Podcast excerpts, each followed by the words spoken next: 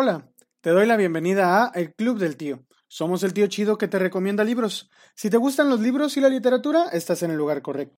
Si no te gustan, déjanos convencerte con reseñas, opiniones y recomendaciones.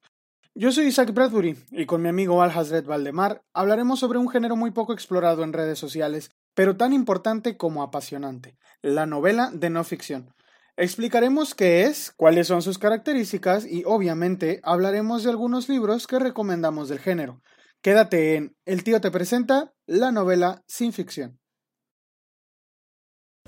Sean bienvenidos todos y todas a este su show cómico, mágico y musical, El Club del Tío. Hoy tenemos un programa bastante interesante. Eh, vamos a hablar de un género que eh, si bien es muy importante, muy poquitas veces se difunde en redes sociales. Es un género que se distancia bastante, si no es que completamente de todos los géneros que normalmente son muy acogidos por las personas, como es el género de la ficción, y es justamente el género de no ficción. Es un género que tiene como premisa el contar un hecho verídico. Y tiene tintes también muy académicos, por lo que a veces es un poquito complicado, sobre todo para discutir, porque de alguna manera cada quien tiene como su posición sobre un hecho, sobre todo cuando aborda temas políticos, pero es muy interesante, yo creo que también una parte muy importante de la historia del hombre está plasmada ahí en estos libros de no ficción, que pueden ser muy interesantes, no nada más en en términos de, la información que tienen, sino la forma en la que también están escritos a veces es bastante, bastante interesante. Que hay muchos incluso que retoman esta parte de algunas figuras de la ficción para poder contar una historia verdadera como eh, veremos en algunas de las recomendaciones que tenemos para ustedes el día de hoy. ¿Cómo estás Isaac? Muy bien, muy bien. Contento porque es el, creo que el tercer intento que hacemos por grabar y por fin mis vecinos ya guardaron silencio. este, sí los fui a regañar. Te fuiste a echar un, tiro con ellos. Me fui a echar un tiro con ellos. El asunto es que, eh, pues parece que ya me, ya me tienen miedo. es que es un sicario, lo que no le quieres contar a nuestros escuchas que tú tienes ahí tu propio cártel en tu casa. Sí, tengo el monopolio de este, los libros en mi casa, yo soy el único que los distribuye y los vende. Entonces eh, tengo aquí todo vandalizado. de hecho, fíjate que es curioso, eh, ya entrando al tema, eh, que la novela de no ficción suele dedicarse un poco, aunque no se limita, al crimen. Sí. Y, es curioso por, lo que mencionamos, porque, bueno, en realidad la no ficción es extensa. La no ficción no es solamente la crónica literaria, por ejemplo. Eh, la no ficción es crónica literaria, eh, el relato documental, que es solamente una narración de hechos. Es, es, es, la diferencia entre crónica literaria y el relato documental, que, que solamente el relato documental pudiera parecer un artículo de periódico que solamente te da fechas pero la crónica literaria incluye el aspecto literario en esa narración de hechos. También están las biografías, autobiografías, estas eh, novelas epistolares o, estas recopilaciones epistolares de, de las personas ya sea de algún escritor o una persona famosa o, de un desconocido solamente pero que tuvo que ver en algún evento interesante. Y de hecho eh, discutiendo qué tan amplia pudiera ser la literatura de no ficción llegamos al punto en el que dijimos bueno y por ejemplo el ensayo es o no es no ficción ¿Es ficción o no es ficción? Pues para mí es, eh, es no ficción definitivamente. Porque el ensayo tiene que ver con una opinión acerca de un, de un tema verdadero Puede que el tema que aborde el ensayo sea un tema de ficción, como eh, lo comentábamos en el caso de Lovecraft con su horror en la literatura. Eh, él habla acerca de todo este bagaje que tiene y de los autores que él considera importantes para el género de terror, de cómo abordan estos diferentes autores el terror y cuáles han sido las vertientes que a partir de sus escritos se han, se han logrado. ¿no? El caso de Poe, por ejemplo, que inventó eh, el, el, género policíaco y además eh, revolucionó la forma de contar una historia de terror. los autores que a él mismo influyeron, como Algernon Blackwood, eh, F. Benson, etcétera, que escriben ficción, son personas que escribieron cuentos de terror y al final es un poco complicado decir, decirlo porque si bien está hablando de un, de un tema que aborda algo inventado, en la opinión de Lovecraft es real sobre un tema real, o sea, si es que sí existieron estos autores y sí escribieron esas obras y está dando su opinión al respecto. En ese sentido, el libro como tal es, no es ficción porque habla de algo de verdad, algo real. En el caso de eh, otras eh, vertientes del ensayo, pues tenemos ya algo más académico o algo más enfocado a un hecho en particular que eh, definitivamente pues no es no es, no es ficción en, ningún sentido pero pues evidentemente existe el debate de si es un género que es no ficción yo hasta ahorita no podría considerarlo así porque no me he topado con ningún ensayo que sea un ensayo ficticio. O sea, que es un ensayo que, haya... Que, el ensayo no existe. no, no, no. ¿Sabes qué ensayo no es un ensayo? ¿Cuál? Ensayo sobre la ceguera. bueno, pero... Ese es el ensayo que me decepcionó igual que la Divina Comedia. Esa, esa cosa no da risa. no, de hecho, una de las características o algunas de las características que tiene el, género de no ficción es que es un género por sí mismo en donde se procura hablar de la verdad, debe ser preciso, debe ser objetivo y debe ser subjetivamente desde el punto de vista del autor. Es decir, para que se le pueda considerar no ficción, forzosamente debe hablar de un hecho verídico, cualquiera que haya sido pero debe ser un hecho verídico. Sí, de, buena fe el autor te está diciendo, eh, ¿sabes qué? Las cosas pasaron así. Ya tú saca tus conclusiones. A lo mejor a veces el autor te dice, mm, yo puedo alcanzar a creer esto, pero, hey, aquí están los hechos. No te lo voy a contar desde mi punto de vista, te lo voy a contar del punto de vista en el que pasaron los hechos así nada más. Y digo, aquí algo interesante que probablemente sea una, forma de, contradecirme es lo que hablábamos cuando tocamos el, los relatos de Stoker de este, Atrapados en la Nieve. Que incluso Stoker ahí pone al principio esta, esta leyenda de eh, se recomienda tomar esto como una ficción pero realmente está relatando cosas que le pasaron en el teatro. Son cosas de verdad que él novelizó. Sí, había muchas de esas cosas que, que era, había evidencia. Otras personas cuando lo leyeron dijeron, ah, es que estas son cosas de las que le platicábamos.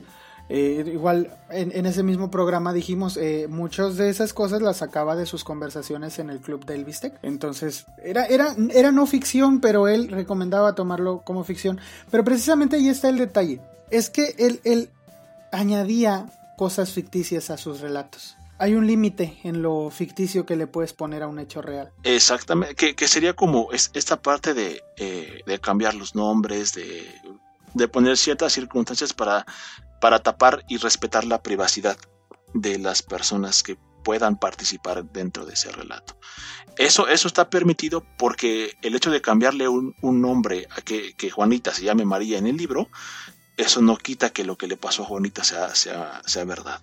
Eso es importante. Ahora, ¿por qué decidimos eh, Isaac y yo hacer un programa sobre este, sobre este tema? Yo creo que es una, es una manifestación literaria que muy poquitas veces se ve difundida. Y, yo creo que es súper importante. Hay, hay muchísimos libros que pueden cambiar el punto de vista eh, filosófico, eh, político y hasta, hasta tu, tu visión de la propia historia de la humanidad dentro de estos libros. Es decir, todo el mundo conocemos la, la, historia de las, de las guerras mundiales, ¿no? Y algunos que, pues, evidentemente, eh, ya sea por decisión o por eh, temas de, de, la escuela, se hayan visto inmersos en, en este tipo de, de, libros. Es decir, la no ficción va también de la mano de hechos completamente académicos. Es esta vertiente de esta, de esta forma de escribir donde el libro definitivamente no toma ningún tinte literario, es decir, no tiene ningún recurso literario, y simplemente se, eh, se encamina a, a tocar un tema desde el punto de vista académico, ya sería más hablar de difusión científica, histórica, pero son libros de no ficción. Nosotros vamos a hablar en este, en este capítulo específicamente de la no ficción, que se acerca más a la literatura, que eh, evidentemente para poder hablar de toda la literatura de no ficción o de los libros de no ficción para englobarlos a todos, sería bastante complicado y honestamente un servidor no, no me siento con la capacidad de hablar de todos ellos porque tampoco he leído muchos libros de no ficción. La verdad es que eh, los que tengo son porque van muy de la mano a, ciertas cosas que personalmente me gustan mucho, como es la historia, como es eh, la mitología, como es eh, ciertos eventos en la humanidad que son de, mi interés. Y por otro lado también tenemos a, este, lo que decía Isaac al principio, las, las recopilaciones epistolares de algunos eh, escritores que me interesan mucho su vida, como el caso de Pizarnik, por ejemplo, eh, que está su correspondencia y sus diarios. Sí, y siguen siendo hechos reales, pero no es, no tienen una narración, no tienen una... De hecho, tú te tienes que hacer a la idea de muchas cosas. O necesitas eh, leer, por ejemplo, necesitas saber del contexto en el que fueron escritas para entender por qué la persona está diciendo esto o aquello. Lo que, lo que vamos a hacer ahorita es hablar un poco ya les decíamos, de este, este género de la no ficción que se acerca más a la literatura, porque incluye aspectos literarios en, él, que es pues la crónica literaria. Como estos, estos recursos que, pueden que pueden ocuparse y que ayudan mucho a la fluidez del texto. Es decir, no es lo mismo tomar eh, tu libro de, de historia y empezar a leer, ah, pues en 1943 pasó esto y esto y esto, en, eh, hubo un ataque a Pearl Harbor, etcétera, etcétera. O sea, la narración del hecho como tal, con eh, el objetivo de poder darte la información de lo que sucedió en ese momento. Acá vamos a encontrarnos con ciertos libros que los autores se han atrevido y les ha quedado muy bien el, el hacer la narración de esto mismo, de un hecho que pasó en la realidad, desde un punto de vista literario, usando recursos que nos ayudan a hacer, voy a poner esta palabra entre comillas enorme, entretenida la lectura de un hecho real, porque yo no dudo ni tantito, por eso es que lo puse entre comillas, que haya libros académicos que puedan ser muy interesantes para las personas que les interesa el tema. Es decir, hay libros de historia que son súper interesantes, hay libros de matemáticas que son súper interesantes, pero eh, en, general a, la gente que nos ha gustado desde siempre leer la no ficción es eh, mucho más gratificante encontrarte un libro que te narre la historia de la conquista de México desde un punto de vista literario. Se hace más fluido la forma de leer, eh, estás mucho más familiarizado con la forma de leer así en ese sentido y es mucho más disfrutable. Pero eso no, eso no quita que lo demás tenga también obviamente su interés. Y de hecho hay, hay en general hay tres aspectos, eh, tres elementos literarios o, tres pasos que debe seguir un escritor en general, en general, para poder incluir el aspecto literario en una novela de no ficción. En una cátedra que daba eh, Jorge Volpi para la, para la UNAM, para un diplomado en escritura de no ficción, Jorge Volpi, que, quien es un doctor en multipremiado y escritor muy famoso en México, dictaba estos siguientes tres pasos. Primero, el uso del lenguaje, que es el, pues lo, más notorio, ¿no? Porque evidentemente el lenguaje es lo que nosotros recibimos, es decir, las palabras que utilizan ya no son solamente útiles, sino que acercan el relato a la belleza. Eh, entonces eso es añadirle ese aspecto literario a, una noticia, una simple noticia de periódico, cambia totalmente la perspectiva que puedes tener del, libro en, en, general. Ahora, la estructura no solamente tiene un inicio y un final, como tal cual pudiera pasar eh, en el periódico, digámoslo, en donde tienes una narración en, en el que te dice eh, hoy por la tarde murieron dos personas a causa de eh, un choque entre dos coches. un coche era blanco de una marca, otro coche era rojo de otra marca. Eh, uno de ellos se pasó un alto y esto provocó el choque. No. en la narración la estructura cambia de tal manera en la que empieza a decirte Hoy por la mañana una madre salió de casa rumbo a la escuela y entonces eh, buscando a sus hijos desesperada porque escuchó una mala noticia, se balzó el alto, su coche rojo chocó contra uno blanco que, que cruzaba la calle contraria. Así que perdieron la vida ambas personas en casa ahora los hijos, pero nunca la van a poder volver a ver porque ahora, sin despedirse, la madre eh, ha fallecido. Eso ya es añadirle eh, con el lenguaje. Eh, pues sí, ¿no? Este aspecto que te hace mover un poquito más este, tu cabeza y, y no solamente quedarte con la noticia fría.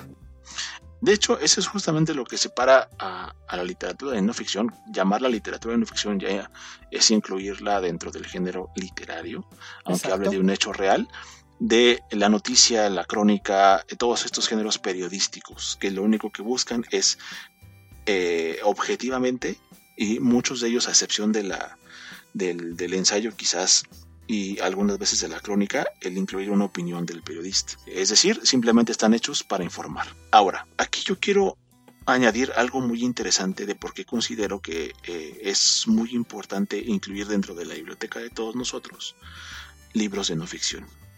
Eh, a veces es, es un poquito extraño de repente el, el, abrir un libro de Alejandro Dumas, Dumas, y toparte con ciertas cosas de las que habla que pueden resultar eh, hasta cierto punto desconocidas para todos nosotros. Por ejemplo, eh, Alexandre Dumas escribe, eh, Alexandre Dumas está posicionando en, en, un periodo de la historia en particular, la Revolución Francesa, todo lo que pasó y aconteció en ese momento histórico de la humanidad, para narrar las historias que nos cuenta desde el punto de vista de la ficción.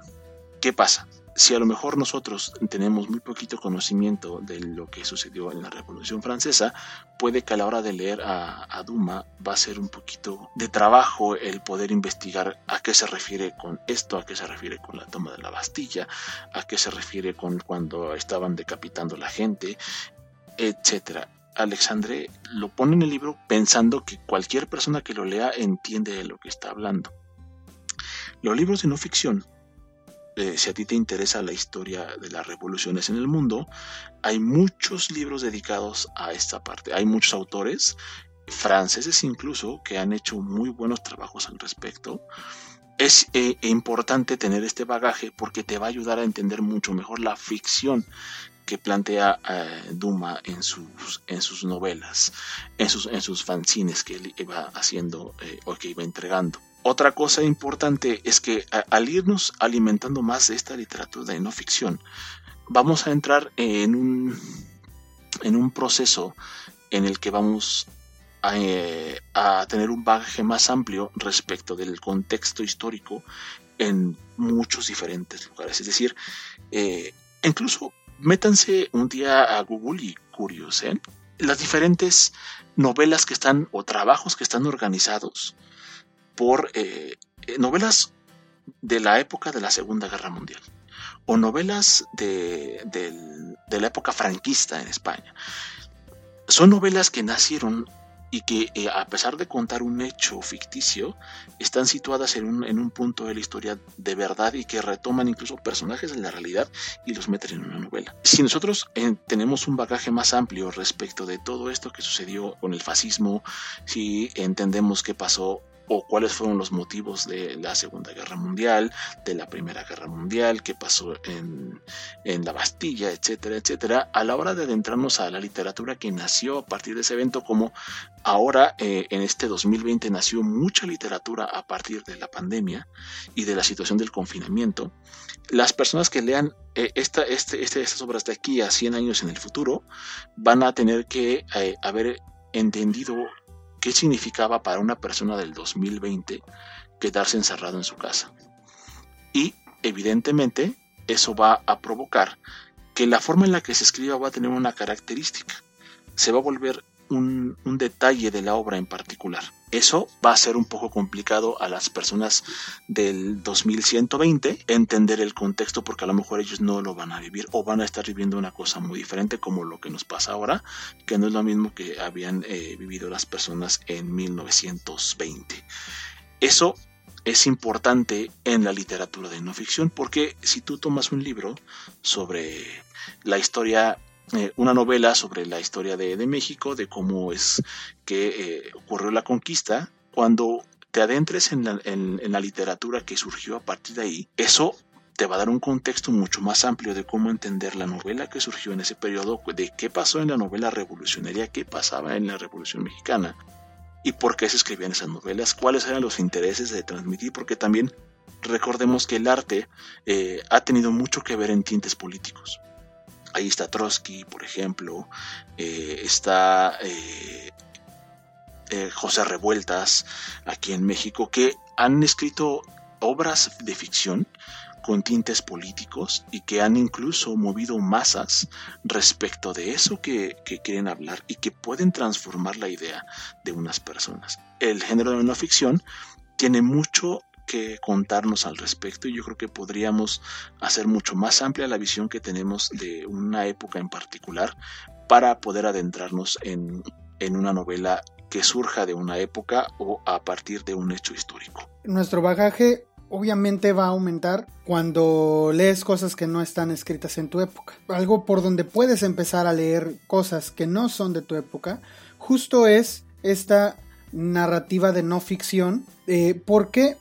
Porque sabes que lo que está pasando allí sí ocurrió. Entonces puedes tener un dato firme.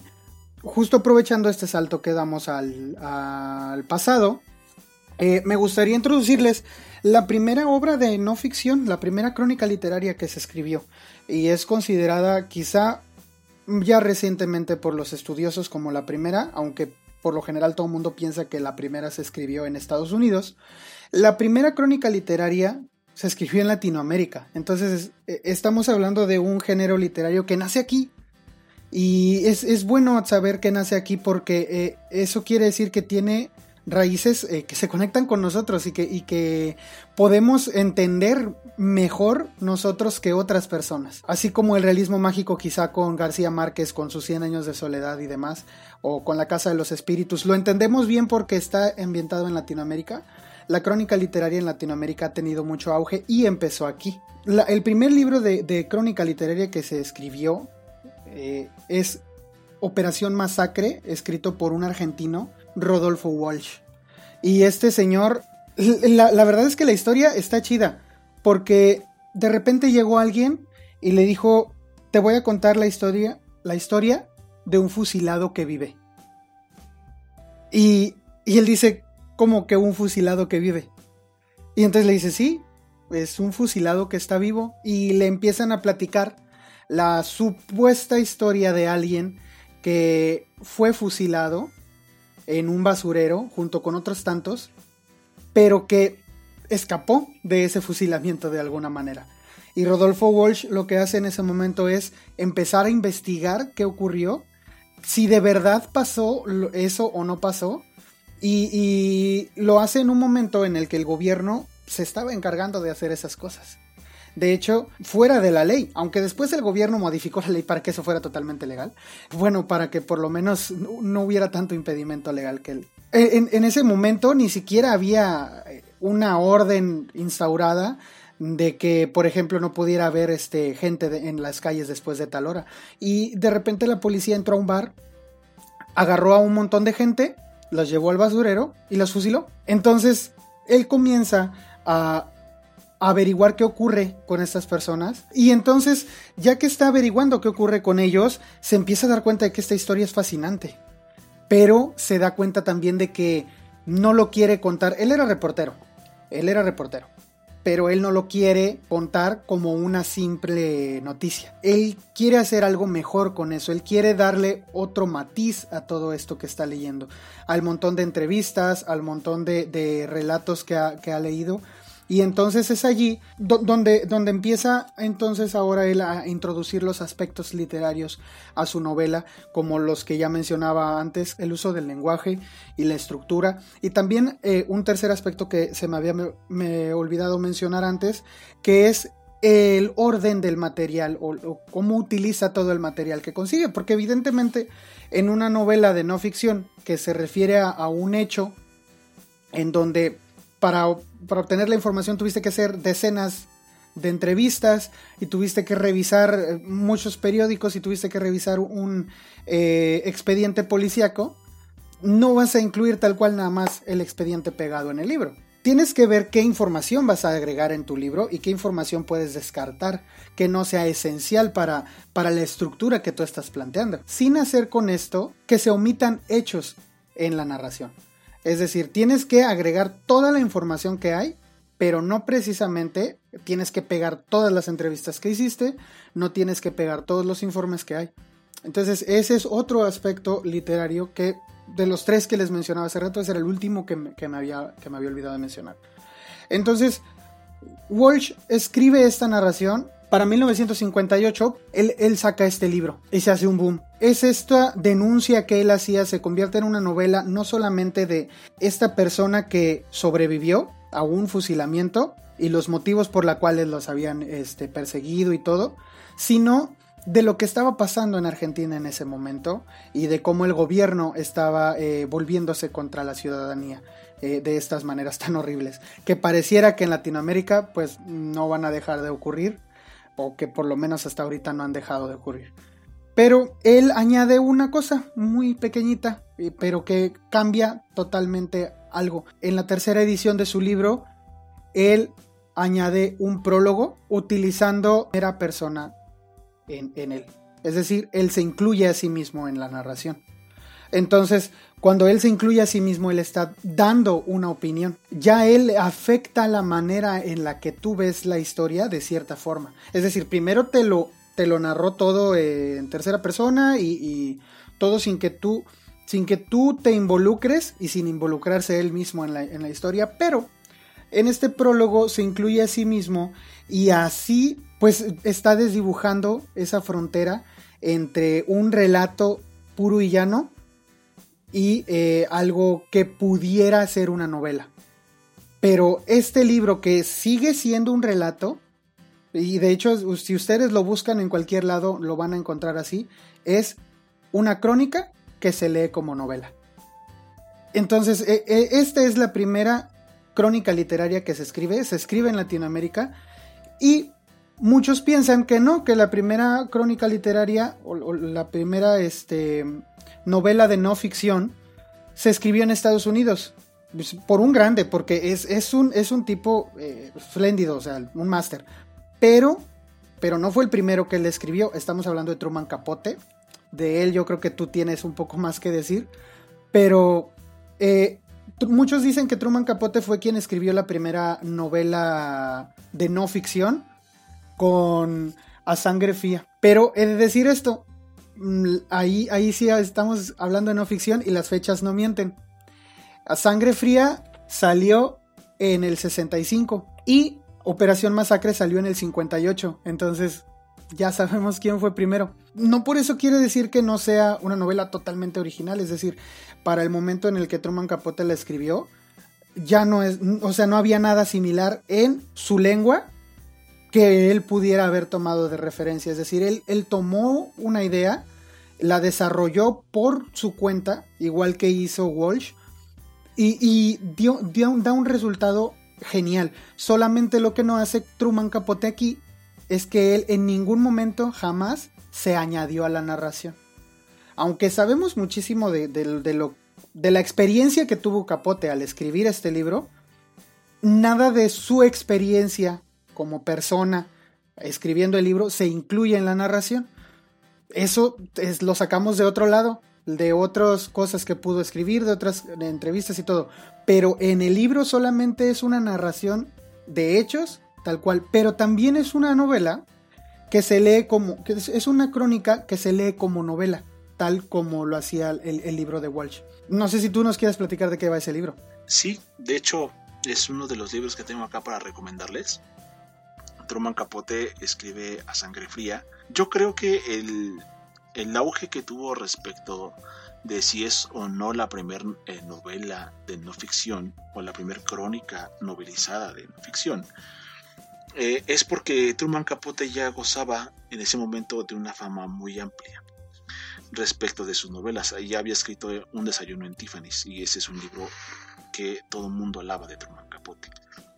Entonces, yo creo que eso tuvo que influir muchísimo para poder hacer que la novela se tomara como la primera novela de no ficción respecto de un, de un eh, eh, proveniente de un hecho real, ¿no? Eh, Truman Capote acá hace, yo creo, y esto es algo que a mí en particular siempre me ha, fascinado de este género y, de hecho verán en las recomendaciones que tengo que la mayoría van de este estilo. Eh, yo creo que es, una, es una de las cosas más valientes que puede hacer un escritor. se van y se meten al, a lo más oscuro de la humanidad para sacar a la luz estas historias. Tanto Welsh como Truman Capote narran historias que son atroces y eh, van y se meten directamente con los artífices de dichas historias. Truman Capote se dio la tarea de entrevistar a los asesinos eh, a sangre fría, va de eso es un asesinato cometido por un par de, personas y al principio encuentras a, los asesinos como, como, seres eh, despiadados, ¿no? Incluso hasta cuando te das cuenta que el único botín que se llevaron de este crimen me parece que fueron 16 dólares. Fue algo ridículo, o sea, algo que dices e, es, algo inverosímil incluso. Pero conforme va avanzando la historia, te vas dando cuenta de, cuáles son los motivos que tienen estas personas para hacer lo que hicieron o cuál fue el motivo para hacer lo que hicieron. Y cambia completamente la perspectiva que tenías de un asesino cuando empezaste a leer la novela, que es algo también muy interesante.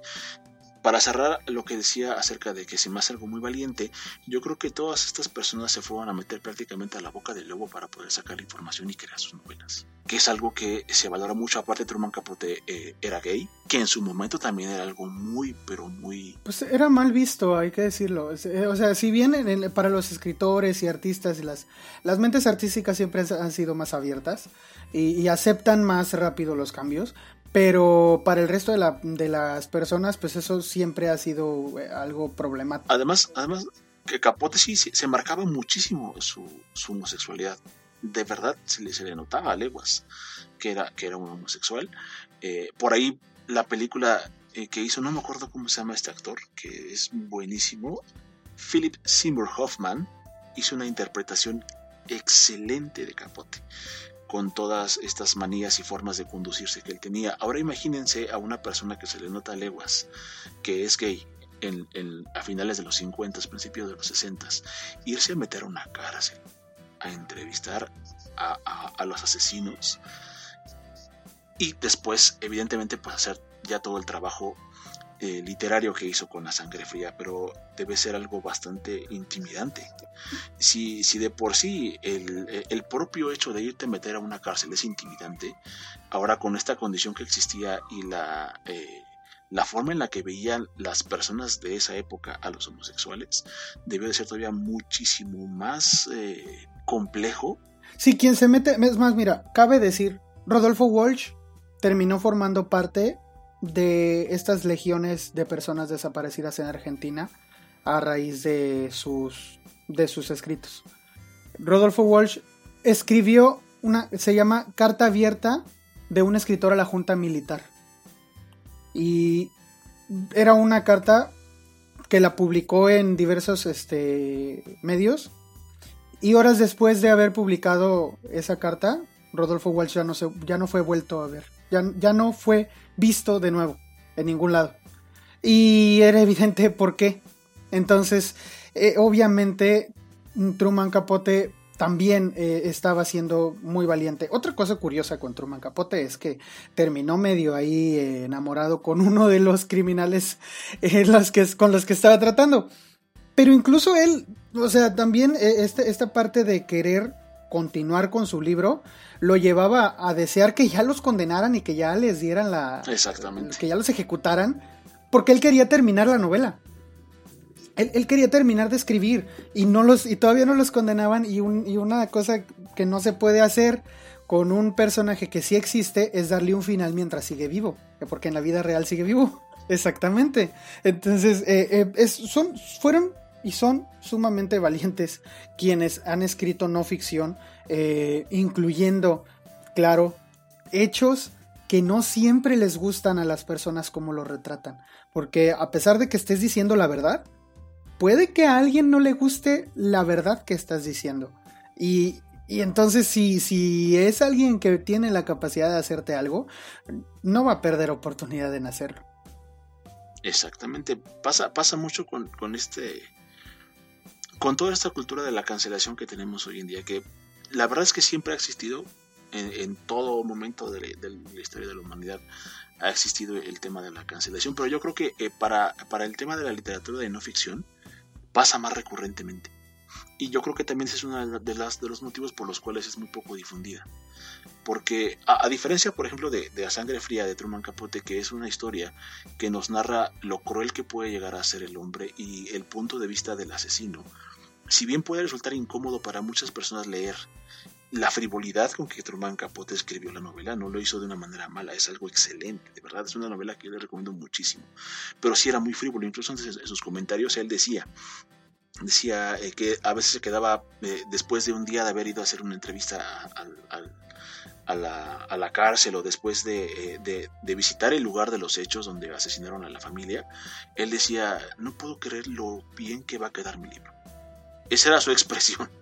O sea, e-, él estaba 100% pensando en sus propias intenciones, en, que su libro quedara muy bien y, en lo alabado que iba a ser por escribir un libro de esta magnitud, que lo es porque lo merece. La verdad, el libro es muy bueno y eh, merece todos los laureles que, que, se le puedan dar a, este, a esta obra. Pero sin embargo, también es muy frívolo y eso puede resultar muy molesto para muchas personas. Incluso, como dice Isaac, la no ficción tiene mucho que ver eh, con, con tintes desagradables porque a veces las verdades que se pueden decir dentro de un libro pueden incomodar a muchas personas. Y viene todo este tema de la cancelación. Y uno de esos, de esos objetivos de la cancelación es evitar la difusión de muchas obras. Por eso es que a veces, eh, e incluso eh, hoy se le da mucho más auge a la, a la literatura fantástica en, el tema, por ejemplo, de la literatura juvenil, perdón, y otras eh, obras que están más enfocadas a temas históricos que han pasado hace mucho tiempo, que hablar sobre, sobre eh, libros que retratan realidades que nos competen ahorita, a, libros que están ambientados en, nuestra, eh, en nuestro haber y a veces tampoco muy lejanos, ¿no? Por ejemplo, está los de Paco Ignacio Taibo, dos. El regreso de Paco Taibo. Sí. Siempre me ha dado risa ese nombre porque sí se llama Paco Ignacio Taibo II. Pero, pero, sí, pero, pero siempre cuando lo ves dices Paco Ignacio Taibo II. Y, es lo primero y hay un, hay un canal en YouTube que siempre hace esa broma con él y siempre es el regreso de Paco Taibo o más Paco Taibo que nunca. Personalmente no, no, me gusta mucho, la verdad, eh, cómo, escribe él, pero lo cierto es que le pasa eso, que eh, como él tiene esta, eh, esta tradición de escribir prácticamente no ficción, es muy poco conocido sus obras, es más, incluso a, todos aquellos que nos escuchen de nuestro, de nuestro grupo Amantes de la Lectura, yo creo que se darán cuenta que eh, yo creo que en toda la historia del grupo nunca se ha mencionado a, Paco Ignacio Taibo II. Nunca, nunca. Entonces, eh, eso habla de lo poco difundida que es esta literatura y quizás uno de, las, de, los, objetivos que quisiéramos hoy con este programa es que eso cambie, porque hay muchas cosas que podríamos eh, eh, sacar de bueno de leer este tipo de, cosas. Solamente por el simple hecho de que puedan crear un debate en donde se, pueda ampliar la visión de un hecho acerca de cualquier cosa que haya pasado en la historia. Eso nos, nos va a acercar a nosotros a, a cometer ese objetivo que tiene el saber de la historia, que es no volver a cometer los mismos errores.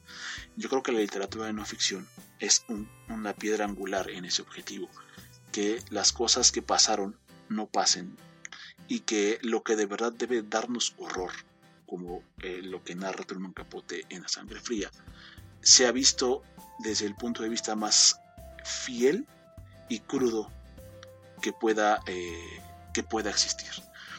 En ese sentido yo creo que A Sangre Fría tiene un mérito bien grande, porque si bien ya existía eh, el tema de, de, Walsh, yo creo que A Sangre Fría sí es el primer libro que trata un tema tan crudo tan, tan frío como es el asesinato. Y yo creo que hasta, hasta ese momento eh, no había ni un solo libro que no fuera de ficción que hablara de manera tan abierta de un crimen. Y otra cosa que debo decir al respecto de esto es que yo sí creo que la literatura de no ficción se, se cimentó, y por eso es que es de los que hay más, en los crímenes, porque son las cosas que más avergüenzan al ser humano, en el sentido de, de que se quiere olvidar, se quiere cancelar ese tipo de situaciones, ¿no? Ya sea por intereses políticos, ya sea porque avergüenza a, toda una nación que algo así haya pasado y que se haya consentido incluso en su momento el, actuar de esa forma, como eh, lo que hizo en su momento Lidia Cacho con estos, ¿cómo se llamaba su libro? Los Diablos del Edén o algo así, no recuerdo, que hablaba sobre la, los pederastas. Y son cosas que a final de cuentas deben terminarse narrando, porque son hechos importantes y que no deben de olvidarse de, ninguna forma, porque así es como vamos a lograr avanzar como sociedad, que este es uno de los objetivos, yo creo, de la, literatura de no ficción, que podamos estar constantemente avanzando, aprendiendo de nuestros errores, sin dejar de decir la, la verdad, o sea, lo que pasó, y que a través de la verdad se exprese de manera correcta. Y hablando justamente de la verdad, eh, si me lo permites Isaac, quisiera brincar al, otro libro que quiero recomendar, que es eh, de Svetlana Alexievich, la ganadora del Nobel. HBO hizo una adaptación de este libro, de Voces de Chernobyl. A, diferencia de A Sangre Fría, vamos a ver un hecho que, si bien no es perpetrado, no es perpetrado por unas personas en particular. Y no es un crimen tan directo como un asesinato a sangre fría. Sí es un libro que tiene mucha sangre adentro. Y sí es un libro que habla acerca de muchos asesinatos. Porque eh, yo creo que la gran mayoría eh, sabemos qué pasó en Chernobyl, aquel abril de 1986, cuando la planta nuclear en su reactor número 4 tuvo un, digamos, decisiones mal tomadas que eh, terminaron con el desastre nuclear más grande de la, de la humanidad. Y acá en Voces de Chernobyl nos vamos a encontrar algo que no se nos debe olvidar nunca, que no somos dioses y que no podemos creernos eh, capaces de dominar todo. Este de hecho es un ensayo, es justamente lo que, lo que comentábamos al principio, de que yo consideraría los ensayos como como literatura de no ficción. Aquí evidentemente lo es porque está narrando un hecho que sí pasó, pero ella lo hace de una forma bien interesante. Eh, novelizó toda esta parte de la crónica que tienen que decir las personas de eh, que vivieron el hecho y me brinqué a este punto hablando de la verdad porque hay una frase eh, que dicen en la serie la verdad al final de cuentas termina cobrándonos la factura de todas las mentiras que hemos dicho y este libro habla de algo bien importante. Eh, cuando terminó la Segunda Guerra Mundial, se dividió el mundo en dos facciones. Estaban, eh, por un lado, los soviéticos y por otro lado, eh, los comunistas y por otro lado estaba el, el liberalismo o el no liberalismo con Estados Unidos dos corrientes económicas muy diferentes, ideológicas totalmente opuestas, y una de las, de las cosas que caracterizó al socialismo soviético fue este llamado eh, el, muro de hierro, que era un, secretismo increíble, increíble al respecto de todo lo que sucedía en la, en la Unión Soviética. Y eh, el desastre de Chernobyl, de hecho, es considerado como el tiro de gracia para el socialismo soviético. Lo que pasó en Chernóbil terminó por acabar, valga la redundancia, con eh, eh, la Unión Soviética, tal cual, disolvió la Unión Soviética. Pero no es hasta después, hasta muchísimo tiempo después, años, decenas de años después, que un libro como Voces de Chernobyl es, es posible, donde eh, se habla de la verdad desde el punto de vista de la gente que lo vivió. hay, un, pedacito que seguramente es algo muy conocido, pero a mí en, particular me llama mucho la atención y yo considero que sí es importante dejar en claro qué, tan terrible puede ser una cosa de, este, esta naturaleza y, lo que significó para muchas personas. Quiero que eh, ahorita que yo lea esto, si es posible, me ayuden ustedes a ponerse en los zapatos de, eh, de estas personas. Piensen que son ustedes los que les pasa esto. Dice, la gente se fue, pero se dejó los gatos y los perros. Los primeros días yo iba de casa en casa y les echaba leche, y a cada perro le daba un pedazo de pan. Los perros estaban ante sus casas y esperaban a sus amos. Esperaban largo tiempo. Los gatos hambrientos comían pepinos, tomates. Hasta el otoño le estuve segando la hierba a la vecina delante de su casa. Se le cayó una valla y también la clavé. Esperaba a la gente. En casa de la vecina vivía un perrito. Lo llamaban Shukop. Shukop le decía, si te encuentras primero a alguien, llámame. Es una persona que vivía en los alrededores de Pripyat y en Chernobyl, la que nos cuenta esto. Pónganse en los zapatos de una persona y de las personas que tuvieron que dejar sus hogares por, por, por algo que ni siquiera entendían bien ellos, por algo que a veces incluso las propias autoridades nucleares soviéticas tampoco comprendían el alcance que tenía. Es algo aterrador, de verdad. Es decir, yo los invito a que piensen ustedes que hoy, eh, de repente, de la nada, apareciera un camión y te dijera, toma una muda de ropa y vente, deja todo lo demás atrás. Vas a regresar a tu casa en tres días. Y han pasado más de 30 años y las consecuencias de, este acto aún se siguen haciendo presentes de formas horribles, horrorosas. Eh, cáncer, deformaciones, mutaciones, tanto que no ha ocasionado este desastre y que seguirá ocasionando, tan es así que un área de, de decenas de kilómetros se va a mantener inhabitable por miles de años. Miles de años. Se ha invertido en este desastre más de lo que se ha invertido en cualquier otra empresa del ser humano. Eh, se acaba de, fabricar un nuevo sarcófago que se supone durará los próximos 100 años para contener la radiación del, que aún se emana el reactor número 4 allá en Chernobyl. Y Previo a este se hizo otro sarcófago que fue el primero que se supone iba a contenerlo durante 30 años. Este segundo sarcófago surgió ya prácticamente eh, por la necesidad, porque el primero ya estaba fallando. Ya no, ya no podía contener eh, y de nuevo había filtraciones ya radiactivas importantes. Es algo que en su momento le hubiera causado a, a Svetlana eh, la desaparición que la mataron, que la desaparecieron, porque esto era imposible que sucediera en la Unión Soviética.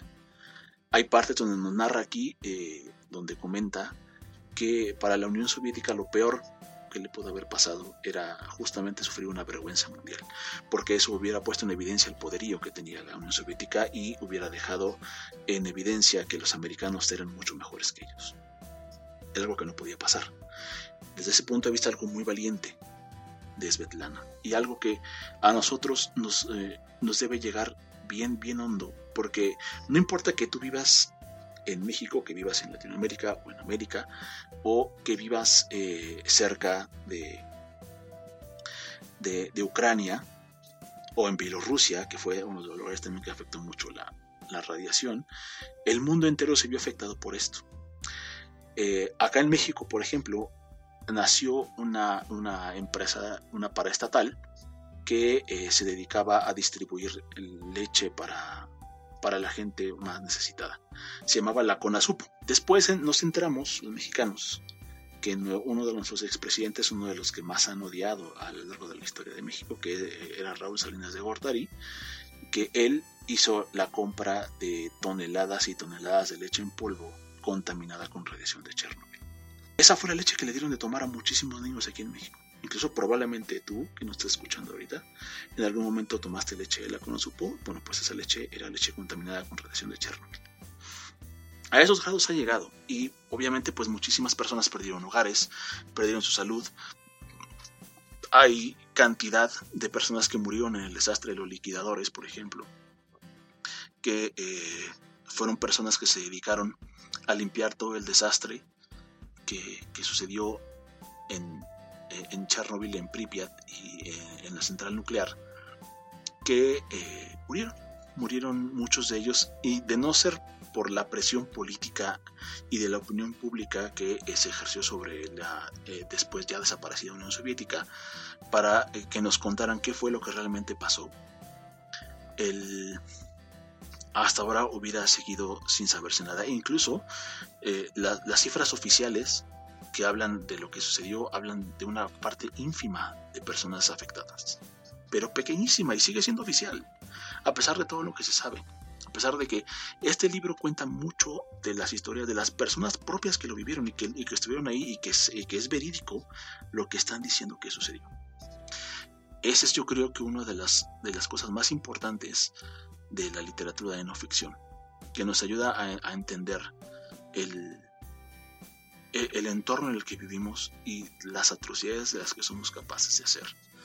Y son libros que a final de cuentas también son muy valientes, porque no cualquiera se atrevería a, a contar una verdad así sin esperar evidentemente consecuencias. Afortunadamente este libro salió en una época mucho más abierta, con una opinión pública mucho más informada. Y con posibilidades para que quien lo escribió tenga a dónde salir. Porque incluso el secretismo que tenía la Unión Soviética llevaba a impedir que sus ciudadanos salieran de, del país y no les convenía que lo hicieran. Entonces, eh, no hubiera podido sobrevivir le hubiera pasado lo que le pasó a, Rodolfo Walsh. Simple y sencillamente le hubiera pasado lo mismo de haber escrito esto cuando, cuando ocurrió, recién ocurrió.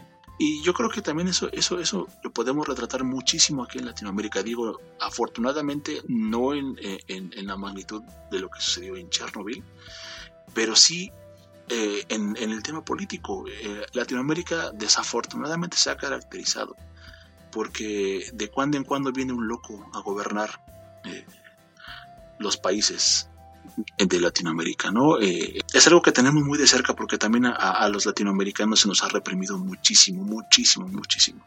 Y si bien formamos parte del bloque que se suponía representaba la libertad, eh, Estados Unidos se encargó también mucho de, incentivar ese tipo de cosas en, función de sus propios intereses, ¿no? y bueno, a esto es justo a lo que nos referimos con la importancia que tiene la, literatura eh, de no ficción, que te abre los ojos, te quita la venda de, muchísimas cosas que han pasado en la historia y que tú puedes tener una, versión de esa historia.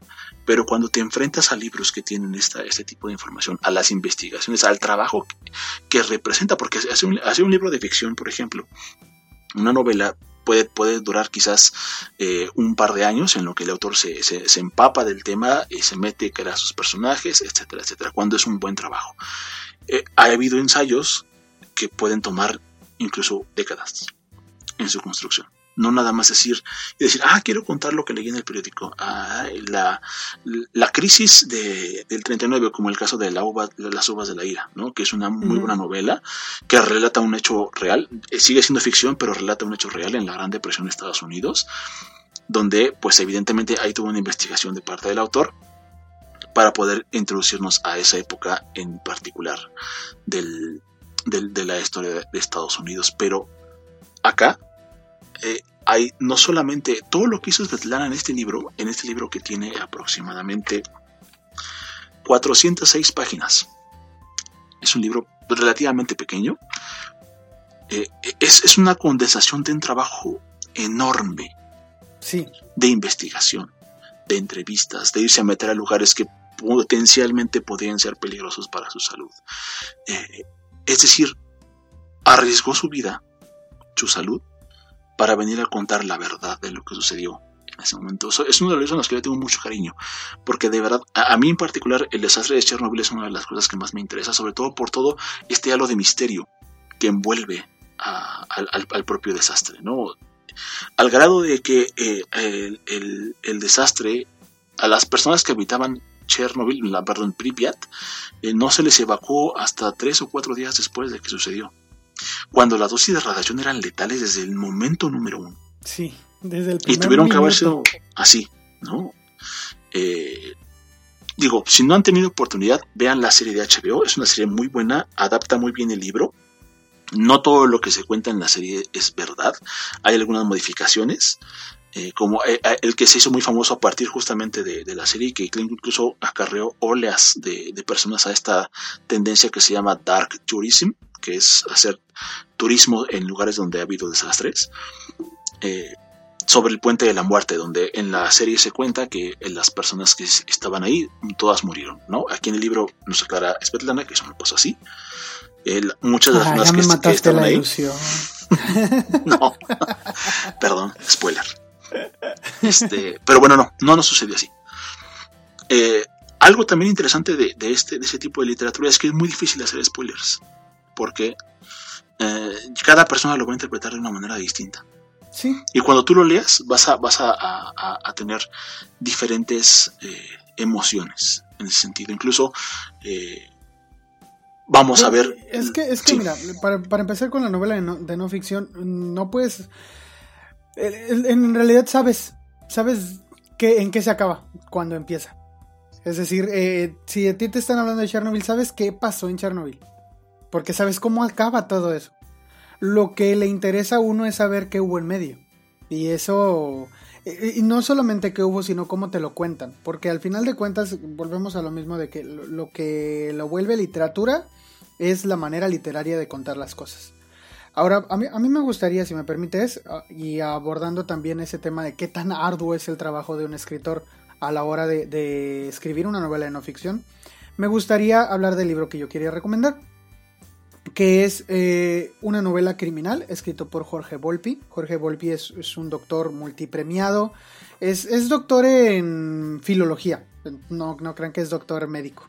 Pero él tiene carrera en leyes, tiene carrera en literatura, tiene, tiene este doctorado en filología, este, y es hasta caballero francés, porque hasta lo nombraron caballero por una orden francesa. Entonces, eh, eh, eh, es una persona que por su trabajo ha sido muy premiado y ha trabajado en, en el gobierno y ha ahorita se encuentra trabajando en, en, la UNAM, que es la máxima casa de estudios de México. Jorge Polpi narra un, hecho que ocurrió en diciembre del, 2005. Y de hecho yo me acuerdo porque yo lo vi. Y raro porque yo tenía para 2005, yo tenía como 14, 15 años o menos. La verdad es que estoy, estoy mal en mis matemáticas justo en este momento. Pero yo siempre, de, niño, yo me despertaba para ir a la escuela y prendía las noticias. E, ese día México se despertó con un notición porque transmitieron en vivo la detención de una banda de secuestradores. Te quedas, te, te, quedas así de ¿qué, ¿qué, están haciendo qué? O sea, están, están de verdad, están transmitiendo cómo detienen a una banda de secuestradores. Detuvieron a Florence Cassés e Israel Vallarta. Estas dos personas eran, eran presuntamente, bueno, presuntamente, digamos, bajo los términos de la ley tal cual, e, eran supuestamente para ese momento quienes tenían aprisionadas a unas personas ahí en, en una casa, en donde estaban, y los señalan como los secuestradores y los empiezan a entrevistar, así, en cámara. Para el resto de Latinoamérica, quizá para quien nos escuche de otro lugar, quizá esto le suene muy extraño porque esto nunca pasa en ningún lado Jamás en la vida va a ocurrir esto, pero, pero ocurre aquí en México. A todo mundo le parece extraño. A algunos les parece que el presidente está cumpliendo con lo que está pasando, con lo que estaba prometiendo. A algunos les parece una completa eh, puesta en escena. Y el libro explora si esto es o no es una puesta en escena. Y explora si el sistema de justicia eh, de México eh, estaba actuando eh, efectivamente bajo la justicia. Jorge Volpi se metió en un problemón aquí, yo no sé cómo le ha hecho para todavía estar aquí. Porque denunció al, al, encargado de la seguridad pública del país. Denunció al mismo presidente del país. Que por lo menos para cuando se terminan los hechos, no para cuando comenzó a investigar los hechos. Para cuando se terminan los hechos, eh, ya no era el mismo presidente, pero estas personas siguen siendo personas poderosas. Es decir, los, los involucrados con, este, con esto que ocurre siguen siendo personas poderosas. Ahora, este evento no solamente llamó la atención porque se televisó. El nombre de la, de la señora que fue detenida, Florence Cassés, nos dice de qué país es ella. Ella es francesa. Y esto desató problemón diplomático entre México y Francia, que casi los lleva a romper relaciones a un país con el otro. Francia estaba enojadísimo. Sarkozy estaba que, que no, que no, no podía. Y, Calderón no se dejaba convencer de, de, por lo menos, que esta señora cumpliera su condena si estaba condenada que la cumpliera en Francia. Y ni siquiera eso quería. Ahora el libro aborda todos estos aspectos y aparte nos da a conocer muchas cosas que no sabíamos y que ahí es donde vemos el trabajo arduo. Jorge Volpi explica que cuando él ve el expediente y abre el expediente eran más de 20.000 páginas de expediente.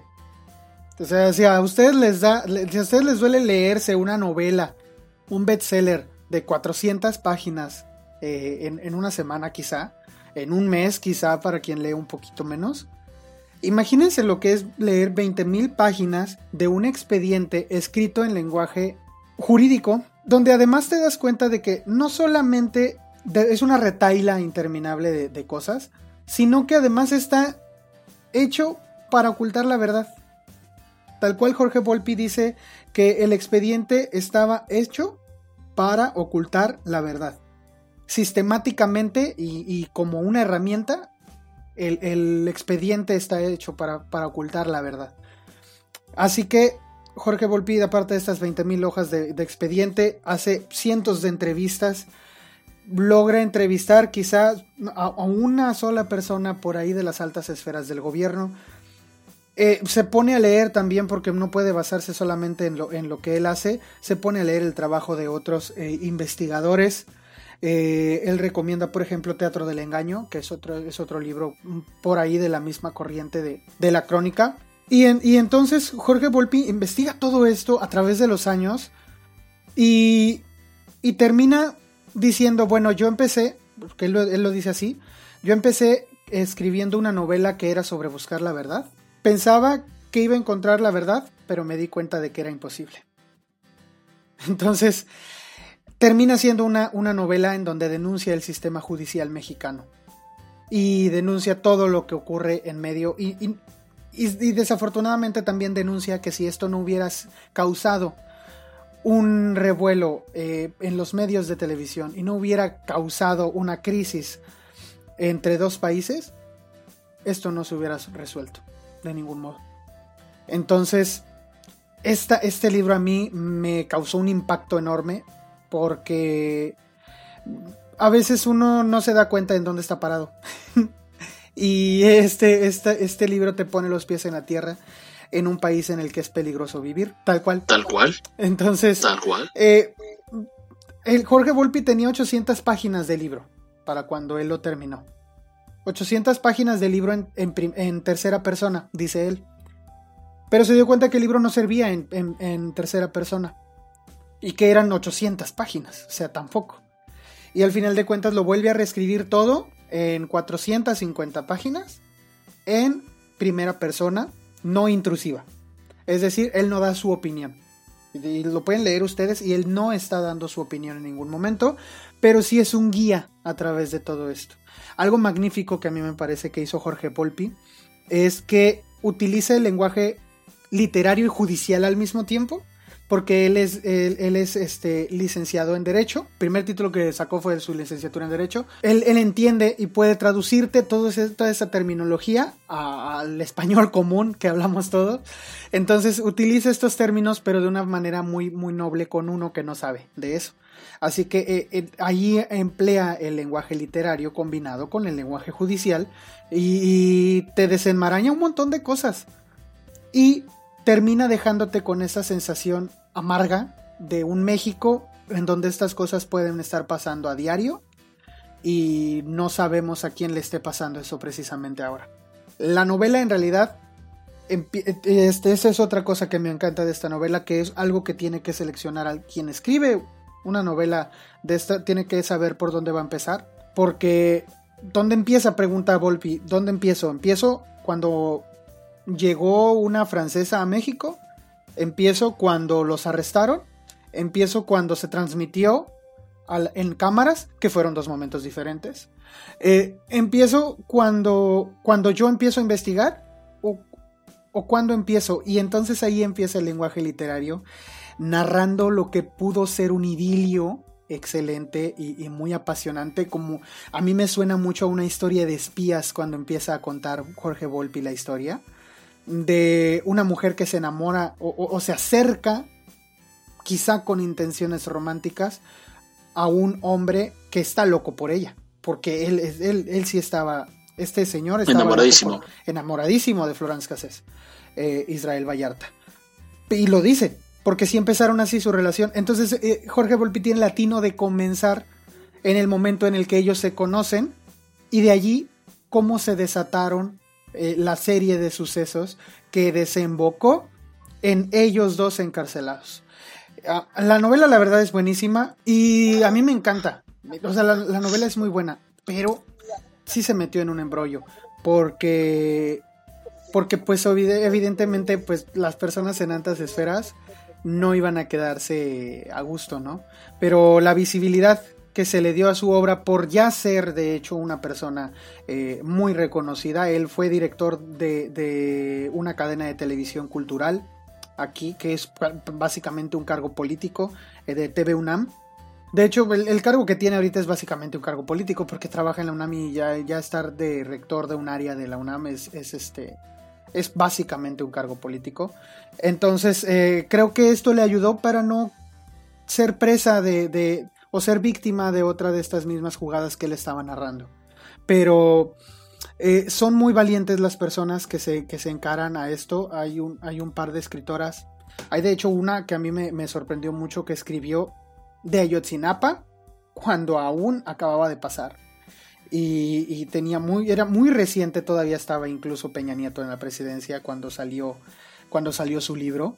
Y ella denunciaba que tenía, de hecho su libro trata, en, su libro trata la posibilidad de que lo que pasó en Ayotzinapa, para quien no lo sabe, Ayotzinapa fue, es la desaparición de 43 estudiantes de un autobús. Así, no supieron, no llegaron a donde tenían que llegar. Dice, dice ella que había personas que habían cargado de droga ese autobús y alguien, alguien en la marina mandó secuestrar ese autobús sabiendo que lo tenían los estudiantes para que le regresaran su droga.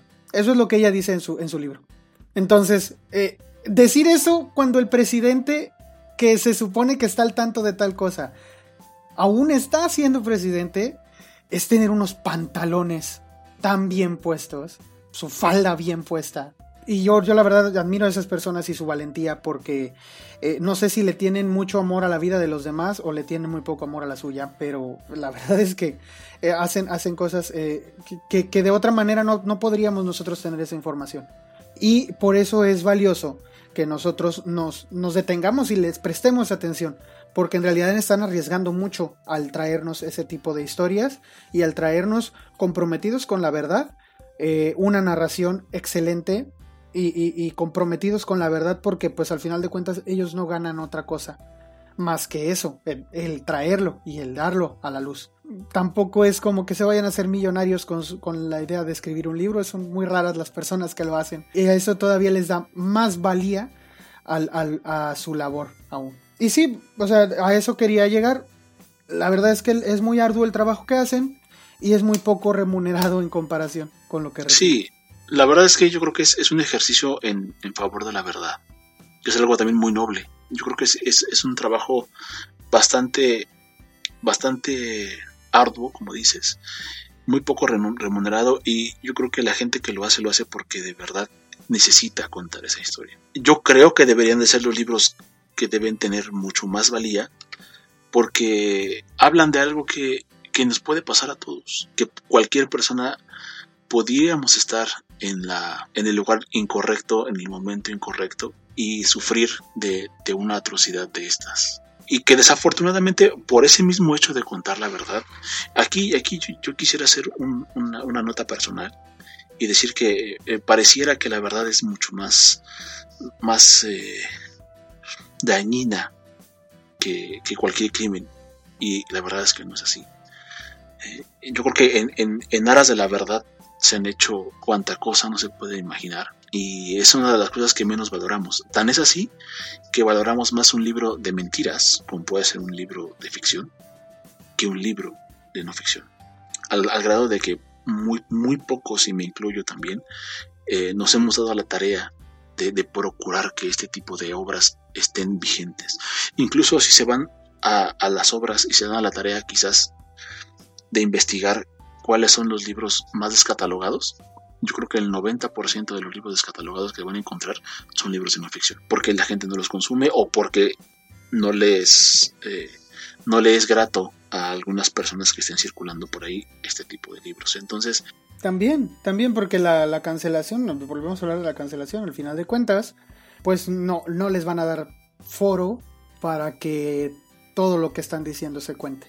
Afortunadamente vivimos en una era en la que es cada vez más difícil lograr eso, pero desafortunadamente eh, pues se amañan las personas que quieren evitarlo. Entonces eh, creo que es importante, como bien dices, darle, darle ese lugar. Y no sé si quieras abordar otro, otro libro o simplemente nombrar algunos para después despedir. Digo, me, encantaría extenderme más en el tema. Yo creo que sería bueno también en el futuro, Isaac, no sé cómo veas tú y cómo eh, consideren también nuestros escuchas, eh, quizás plantear un, otro programa sobre literatura no ficción y ya adentrarnos en, los libros como tal que estamos mencionando acá. Ya hacer un análisis, de hecho, de, de, Sangre Fría, un análisis de Voces de Chernobyl. Sí me gustaría mencionar algunos otros y en este mismo en tesón de, de México, de, los, de los crímenes cometidos por el gobierno mexicano, otro que quiero recomendar y que fue de hecho uno de los primeros libros que me acercó a la política, que este fue uno de los libros que a mí me hizo eh, sentir asco, asco por, por la humanidad. No es un libro particularmente bien hecho en el sentido de, los, de los recursos literarios, porque eh, yo creo que carece de ellos, pero es un libro que relata algo que duele mucho, por lo menos en México.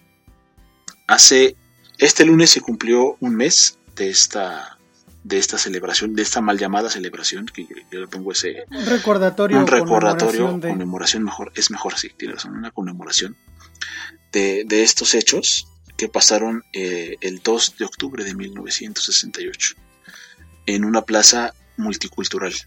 De hecho se llama la Plaza de las Tres Culturas. De las Tres Culturas. Está en la localidad de Tlatelolco, en la Ciudad de México.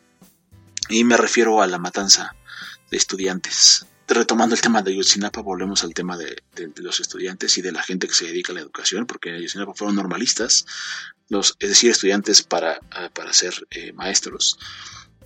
Que de hecho los de Ayotzinapa iban a, esta conmemoración del, del 2 de octubre del 68 cuando eh, terminan desapareciendo. Pareciera mentira, pareciera cosa del destino, pero eh, esta fecha no, no deja de perseguir a México. Desde 1968, eh, las cifras oficiales, igual que en Chernobyl, son ridículas. O sea, es el gobierno te dice que fueron una veintena de personas heridas, ni siquiera muertas, heridas.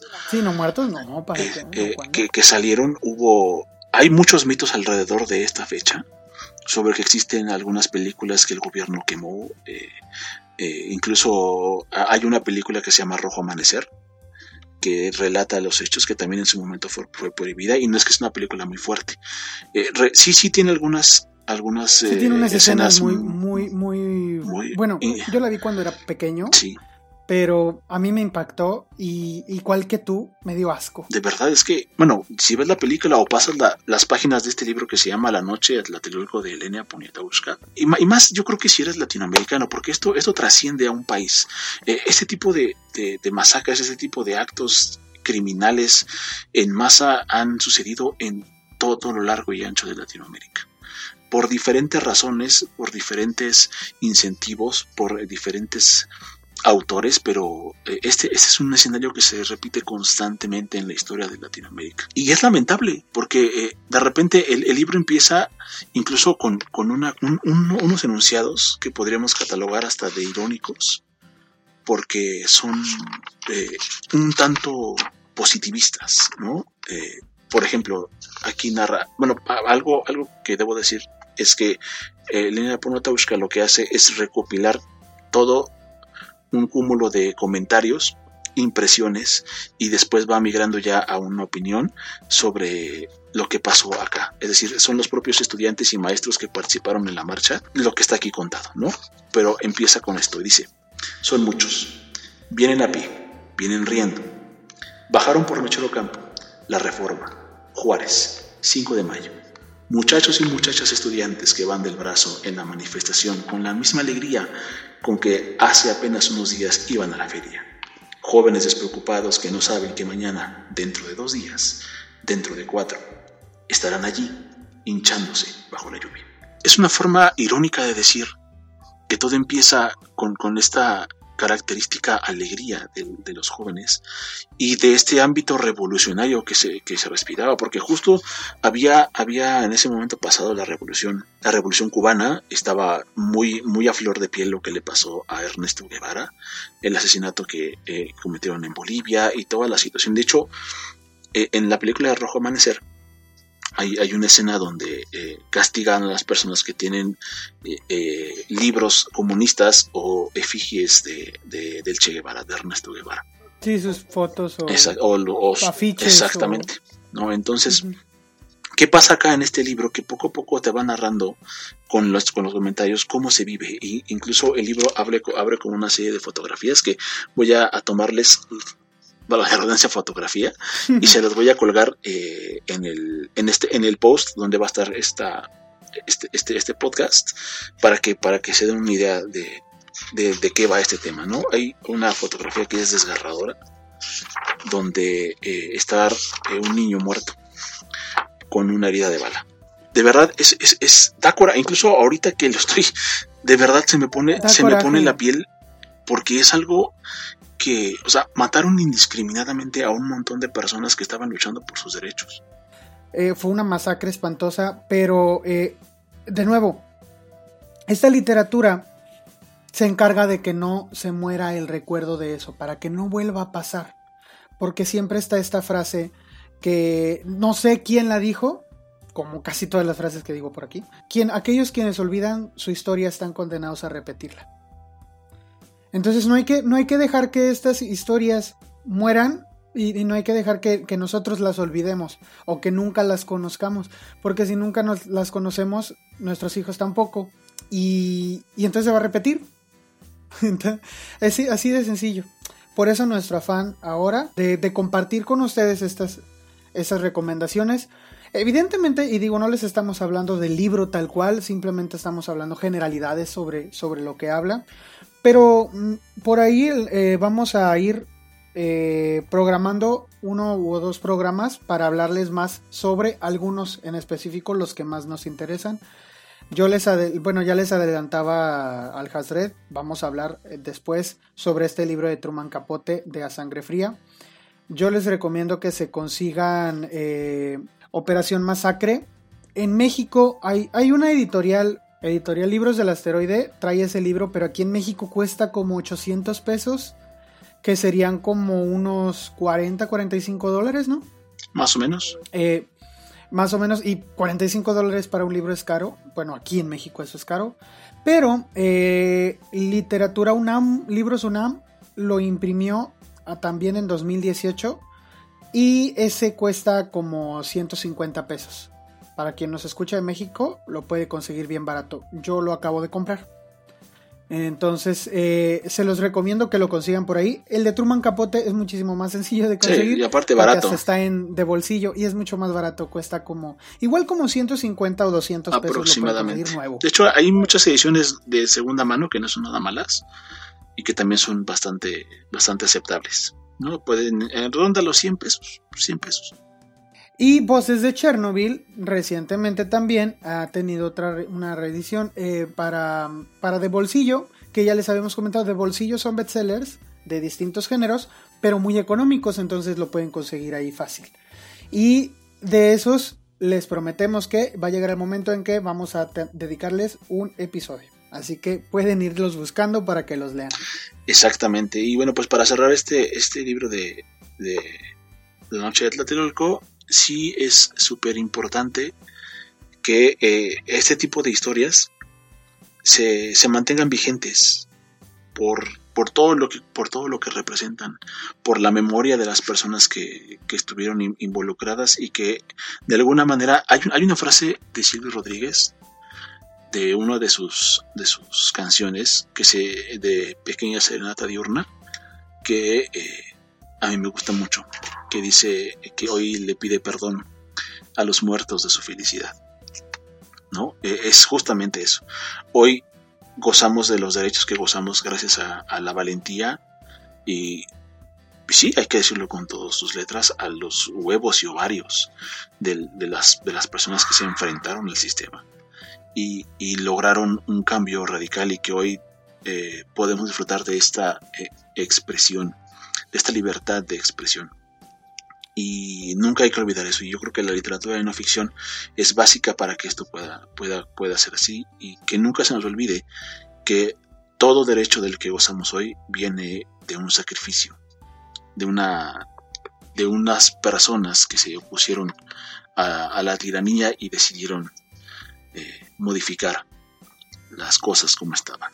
Entonces es súper importante el poder eh, difundir esto y, en medida de lo que ustedes puedan también, digo, nosotros nos hemos, nos hemos involucrado en este proyecto, pero hay muchos otros medios por los cuales se puede difundir. Si conocen libros, si conocen historias que ustedes consideran que son necesarias, que deban leerse, que actores que deban descubrirse, por favor, háganlo. Esto es un, es un trabajo arduo y como decía Isaac, es, eh, es importante usar estos medios para la difusión y hoy que ya es casi imposible no poder enterarse de algo, hay que enterarnos de cosas que valen la pena, de cosas que de verdad son necesarias para, para crecer como sociedad y que la memoria nunca nos falle para nunca permitir de nuevo que tiranos, que represores tomen el control y nos hagan. Pues, eh, pues yo creo que esto sería todo por el programa de hoy. Les agradecemos nuevamente por escucharnos. Y pues nada, ¿saben con qué me gustaría? Me gustaría despedirme con una frase que dijo Jorge Volpi, que resume eh, tal cual lo que ocurre con la crónica literaria.